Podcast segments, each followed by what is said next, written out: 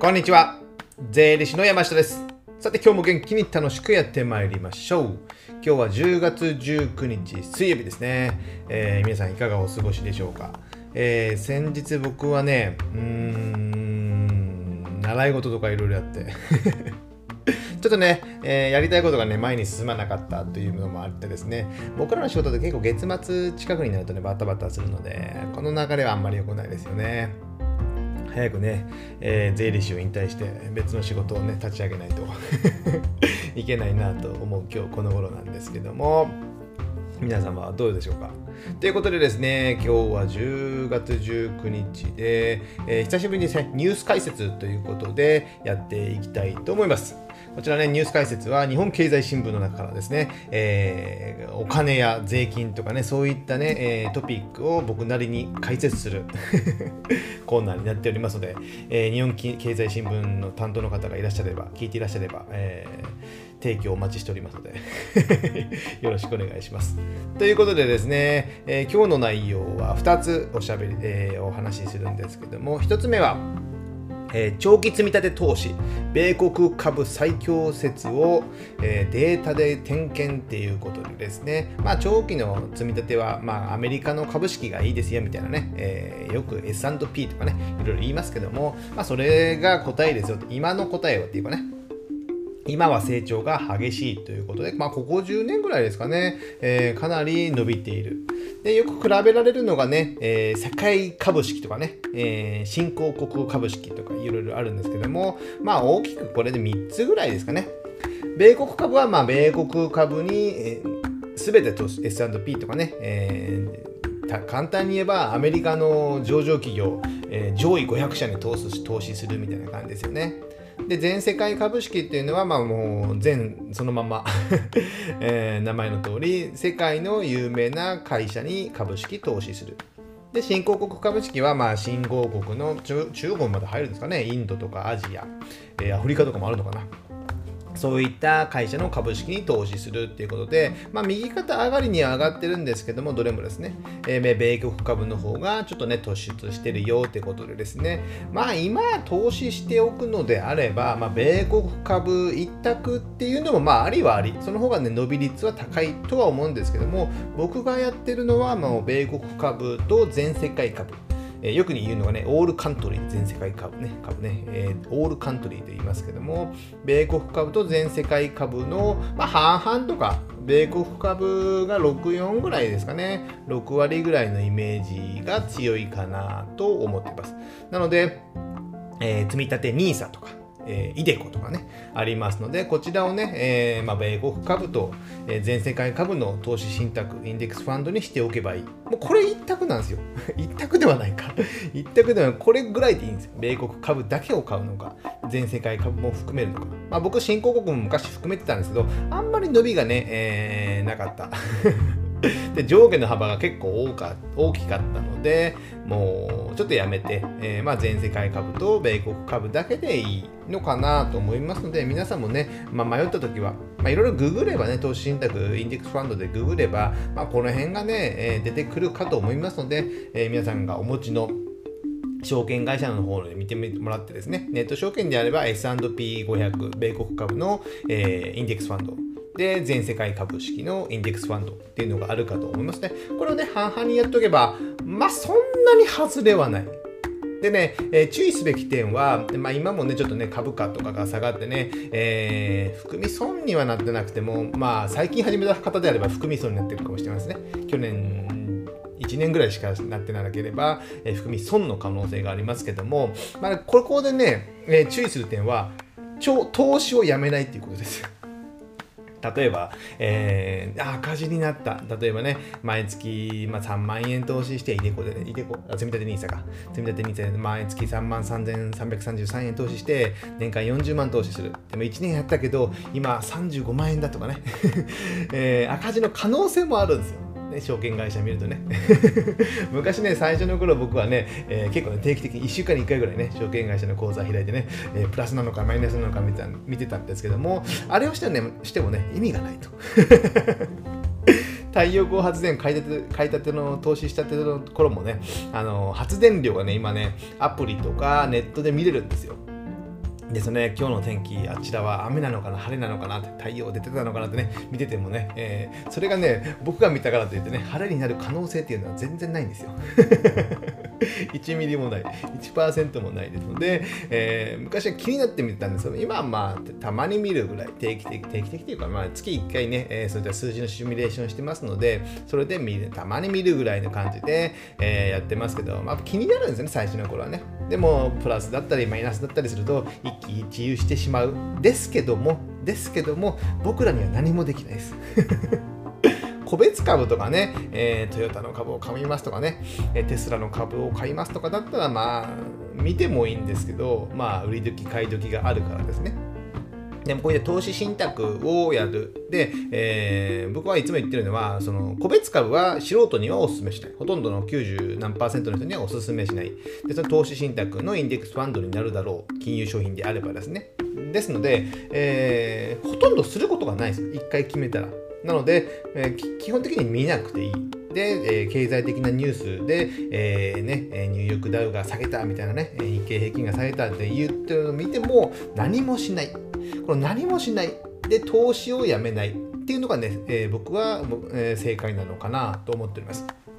やっぱね、えー、赤字ってなると、あ、これ間違ったんじゃないかなと思ってやめて、もう何もしないみたいな感じになる形になるかと思うんですけどもやっぱね投資信託とかで始めても最低3年ぐらいは見といた方がいい。たら落ち着いてくるんですよ。やっぱね、えー、始めた当初は良かったかもしれないけど、えー、その後1年ぐらいでそういったね、えー、マイナスの要因が経済的なものがある。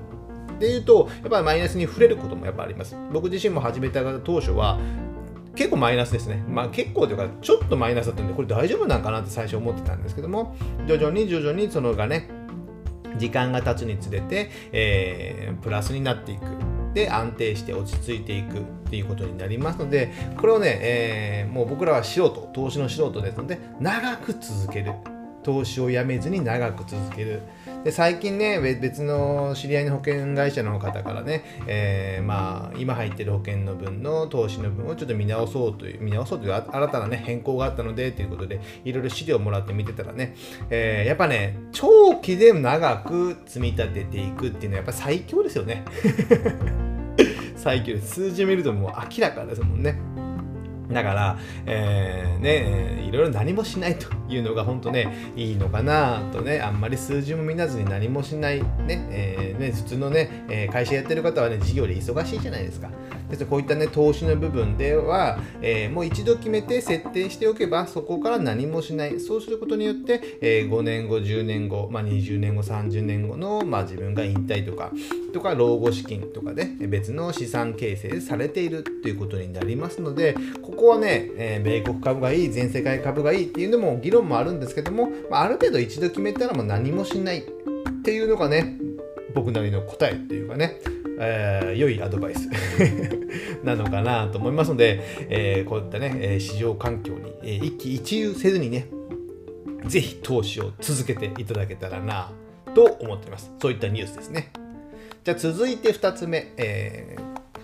ここはね、2つ目は、え戸、建ても大規模修繕を費用は月1万円の積み立てで準備っていうことでね、えまあ、マイホーム関係の話ですね。マイホーム関係で戸建て。まあ、うち、僕は戸建てじゃない分譲マンションなので、あまり関係ないんですけども、まあ、要するに、えー、分譲マンションっていうのは修繕積立金みたいな感じでね、えー、管理会社から毎月ね、えー、差し引かれるんですけども、そういった修繕積立金を、まあ、固定、えー、固定じゃない、えー、戸建てもやりましょうよと。やりましょうというか積み立てておきましょうよっていうことですね。さっきのね、まあ、長期積み立てみたいなのと似て似てますけども、やっぱ戸建ての方がね 老朽化っていうんですかね。やっぱ木造とかが多いのでやっぱ修繕ね、え、雨漏りとかシロ割りとかねそういった大規模修繕とかもあるのでこういったものをねやっぱ定期的にやっておく。えー、まあ、文鳥マンションとか10年ちょっとぐらいでやりますよねでこの記事に日経新聞の記事にはね、まあ、12年か12年15年ごとにまあいろいろな、えー、やりもやった方がいいですよみたいな感じには書いてますね。ですので戸建て買ったからそういった修繕積立金がいらないっていう考えたまにねいらっしゃるんですよ。マンション分譲マンション買うと、えー、そういった修繕積立金や管理費が必要だから、まあ、それがね、えー、最低1、2万とかでもね、えー、必要で、で、最初の頃はね、新築の時買う時にはね、え、安く見せといて、で、10年後ぐらいにはね、3万、4万でね、結構ね、1.5倍、2倍近くなるね、え、分譲マンションとかもあるんですよ。これ買う時にはやっぱ注意してくださいね、買う時には。で、そのね、あまり個数、あの総個数がね、マンションの個数が少なすぎると、えー、こういった修繕積立金が高くなりがちですので、えー、うちは結構大きめの数あ、多めの数があるので、そんなに修繕積立金管理費はあんまりそこまで高くはないですね。ですね、戸建ての方でもですね、そういった修繕積立金っていうのは毎月1万円でも、えー、積み立てておく。ね、積み立てておくっていうのはね、僕は必要1万円でもいいと思います。別に避けておくとかね、定期積み金でそういった積み立てておく。で、えー、管理費もありますよ、よく考えると。例えば、防犯のね、セコムに入るとね。分譲マンションであれば、えー、まあ、セコム、セコム？入ってんのかなあれ、セコム？まあ、防犯の何かしらにね、入ってるとは思いますので、それはみんなでね、分割するので安くなる。あと、掃除や清掃もしてくれるので、えー、ある程度管理人さんとかがいてね、え治安もいい。でも、戸建てになると、やっぱね、えー、セコムさんとかに お世話にならなきゃいけないです。そしたら月数千円とかやっぱかかりますよね。そしたらそれも管理費みたいなもんなんですよね。で、宅配ボックスつけたりとかね、そういったすると、やっぱもろもろコストっていうのはかかりますので、ぜひね、そういった管理費や修繕積立金っていうのは、戸建てでもかかるっていうことになりますので、その長くね、えー、住み続けるにはね、えー、やっぱその修繕積立金も修繕をやっておかなきゃいけない。定期的にメンテナンスしておかないといきなりね、えー、20年後ぐらいに大きく壊れて修繕するとなるともっと経費がかかるみたいなねことになるんですよ。でその、えー、価値もその戸建ての家の価値も落ちるっていうことになりますのでやっぱ定期的にやる、まあ、歯医者さんみたいなもんですよね。わかりやすい、わかりやすいですね、これね。はい歯っていうのはいきなりね、えー、もう隣歯になると、次新しい歯って生えてこないじゃないですか。じゃあ、そのメンテナンスせずに、どんどん虫歯、痛みを我慢してね、えー、虫、歯医者さんに行ってなかったら、もう抜いてしまわなきゃいけない。でも歯は復活しないですよね。でも定期的に行くことによって、歯医者さんに行って予防と、予防というかね、えー、お掃除してもらったりすることによって、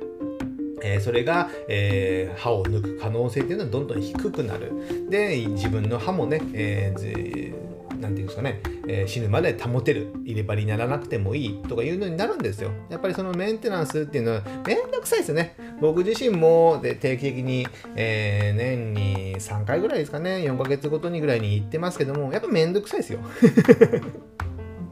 めんどくさいんですけどもやっぱその将来の5年後10年後じゃあ自分が60代70代80代になった時にじゃあその歯がないとなかなかさ、ま、寂しいっていうか辛いじゃない食事ってねやっぱね楽しいものですので。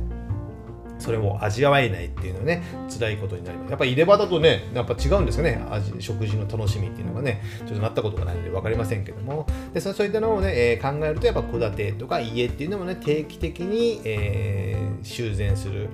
で積み立てておく。なのでここはね、まあ、毎月積み立てておくっていうのを意識した方がいいと思うんです。いきなり100万とか300万とか出るとなかなか精神的に痛いじゃないですかでも1万円積み立てれば、えー、年間で12万円10年で120万円になる。ただ10年後ぐらいにそれをやろうと。で、また毎月積み1万円積み立てていく。となれば、えー、30年とか40年で見た時の総コストっていうので、ね、安くなる可能性がある。僕はよくわかりませんよ。安くなる可能性がありますので、